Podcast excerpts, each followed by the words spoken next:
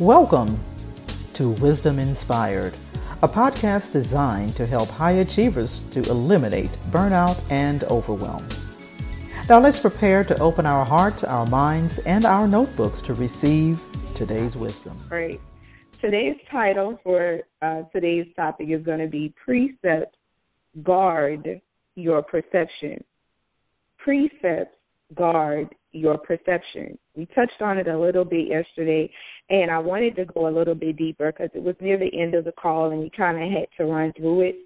So I took some time um, yesterday and went over into a deeper thought to give us a better understanding about precepts because precepts are very important to us um, combating this double mindedness, right? So we looked at the definition of perception, and it means the ability to see, hear, or become aware of something through the senses. Please take that important. It's through the senses, and that's very specific. Because for those of us that are believers and we are Christ led, we are taught to live by the Spirit not by our senses. And it is important that we understand that, and I always tell people words are so powerful and they carry so much direction for your life that if we really just took the time necessary to define certain words, we would see a lot of the stresses and agony that we bring in our lives kind of disappear, right? Not saying that we won't have struggles, because we live in a fallen world, but there are some things that simply come to us because of understanding, right? And maybe too much understanding or a lack thereof. There's a Latin word for perception that is percipere, and it means to seize, understand.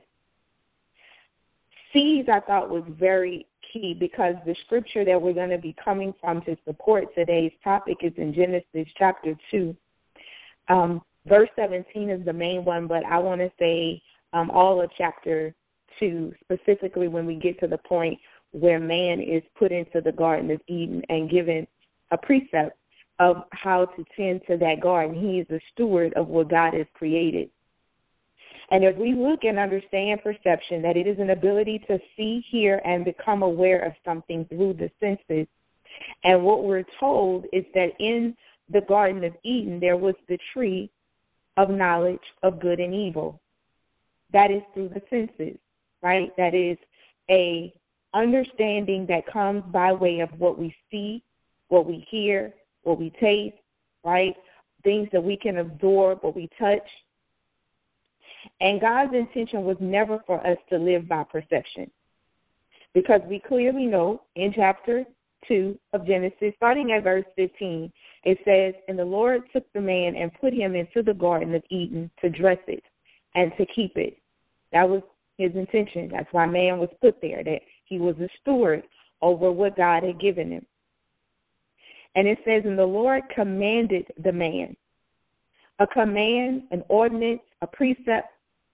We know by definition, precept means before. It also has to take, mean to take before. And it also comes from a Latin word, pracipere, P R A C I P E R E, that means to warn or to instruct. So once God had placed man in the garden, given him the title of steward, he then gives him a precept, a warning, and instruction beforehand to take heed. And so he goes on. We know this because he puts him in that garden. We know in the Garden of Eden that he tells him, and the Lord commanded the man, that's in verse 16, saying, Of every tree of the garden thou mayest freely eat. So he's establishing a perception, a spiritual perception at that point, and he's laying the groundwork for abundance. He's telling you, as my steward, you have inherited this abundance. Thou mayest eat freely of every tree. Do y'all see those words? Every. He says, but of the tree of the knowledge of good and evil, which I believe represents human understanding or human perception, he says, Thou shalt not eat of it, for in the day that thou eatest thereof, thou shalt surely die. So the word shall is very important. If those that are lawyers and legal wizards on this call, you know shall, which is a plural version, and shall is the singular third term version of it as I was looking it up. And so we know that that usually implies a duty, right? A duty of something you have a duty to do or not to do, right? And so we understand that because he says thou shalt, because he doesn't tell him not to. He that he says thou shalt. And that implies that free will exists because it is a choice that's going to have to be made by Adam. It's not an order not to do it. It was simply a command, an ordinance in local jurisdiction, because I thought that was important too. When you look up ordinance, ordinances are issued, they're laws, but they're issued more on a local jurisdiction. So this was something, this was a precept to this particular locality only. This was not talking about long term. It wasn't a law of overall behavior, but it was a specific jurisdiction ordinance that was in place to precept to help the steward in his stewardship. So shalt implies the duty of, to duty not to. And he's giving you free will because, again, God did not create robots. But in that moment, when he says, Thou shalt not eat of, for in the day that thou eatest thereof, thou shalt surely die.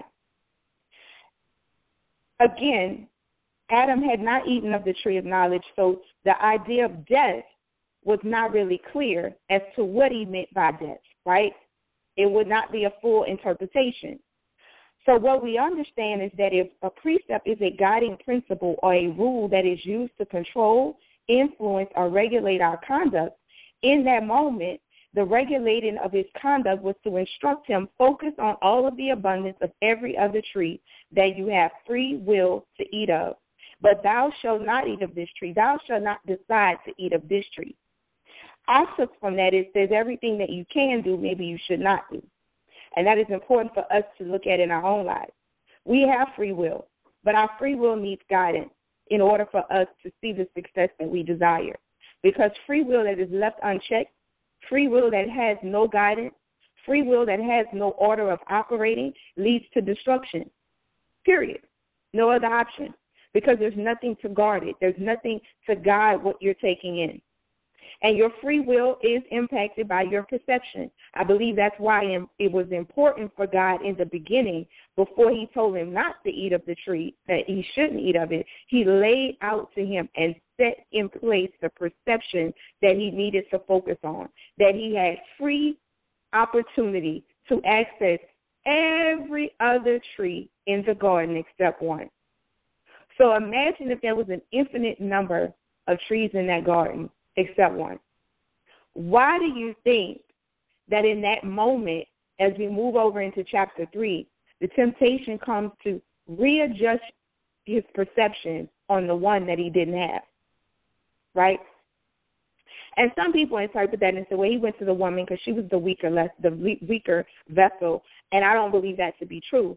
I believe it is because that at the time in chapter two, man and woman was one; they were complete.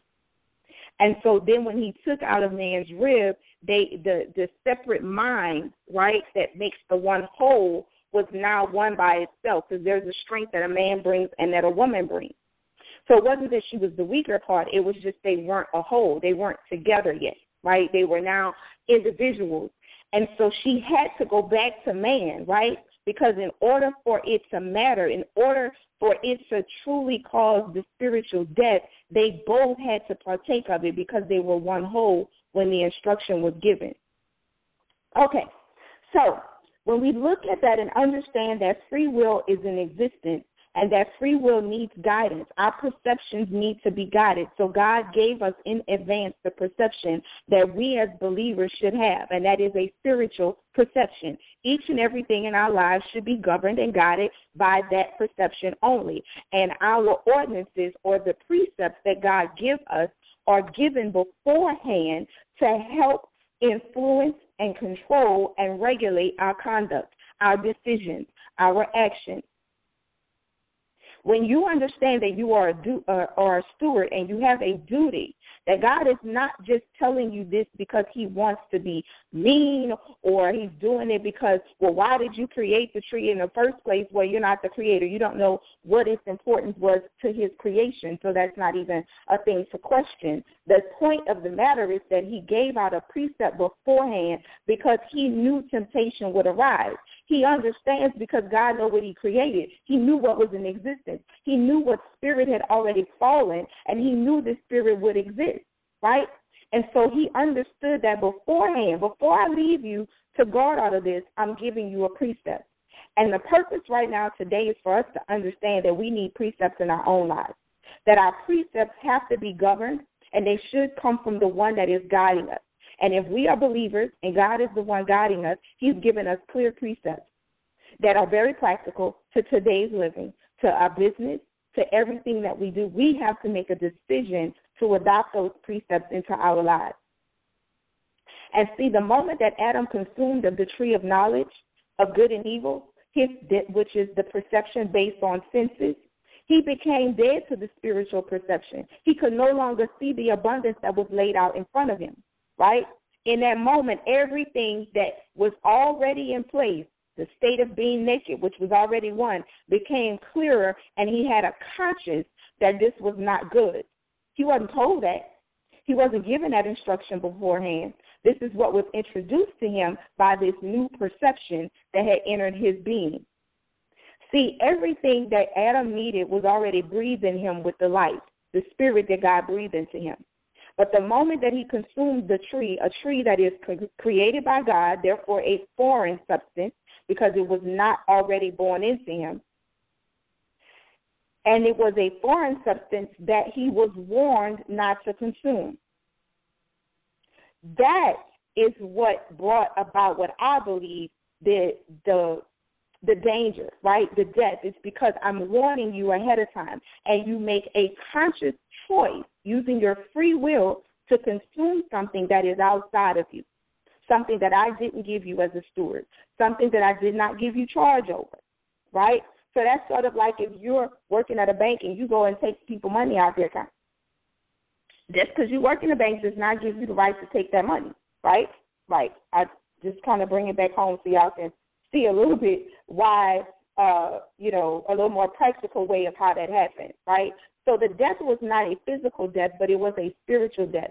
The moment that that entered is because you no longer are connected. Because we go back to the Latin definition of uh, perception, we see the word seize, right? So a seizure had taken place over the spiritual perception that was in place. His mind had become seized by this understanding only, so it was the thing that he relied on the most.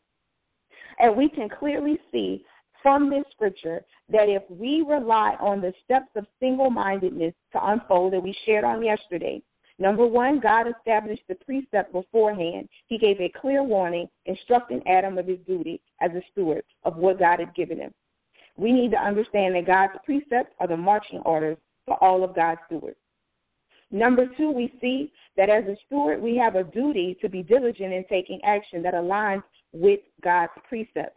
Had Adam taken a moment to stop and realign himself with God's precepts when the woman brought to him that fruit, we may not have had to bear that situation, right?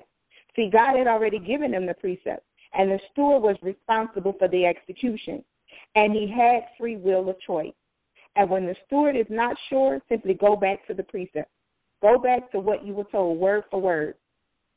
He had to, number three, slow down his mind enough to reflect on the precepts and do not consume what have what you have already been warned against. This applies, all of this applies to us. Hopefully, you guys can see this in your own life. Don't consume things that you've already been warned about. Don't think that you can take it and it's going to work out for you.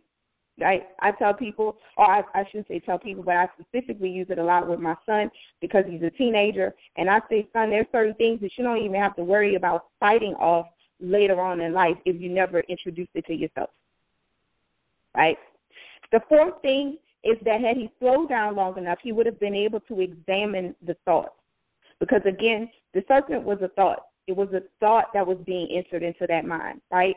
So when we examine these thoughts and bring them under the scope of the precept, the simple question is does it line up with what we've already been told? And fifth thing is to keep our focus on the truth. Had Adam kept his focus on the spiritual perception of abundance that had been laid out for him beforehand, he would have known in that moment at that free will decision, that road, that fork in the road that we all have at different stages in life. Do I choose the one thing that seems to be tempting to me, or do I see all of the blessings and the abundance that I still have and I want to stay a steward over?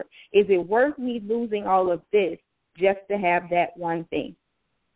That is where we keep our focus on the spiritual perception laid forward for us. So I know I said a lot, and I was trying to get us to get a better understanding of precepts and how they guard our perceptions. And I really do hope that you've gotten some great takeaways from this today, and we'd love to hear it from you. So simply email us at hello at aaccoworking.com or go to Facebook, hashtag Wisdom Inspired a Wisdom Inspired podcast and share with us your takeaways.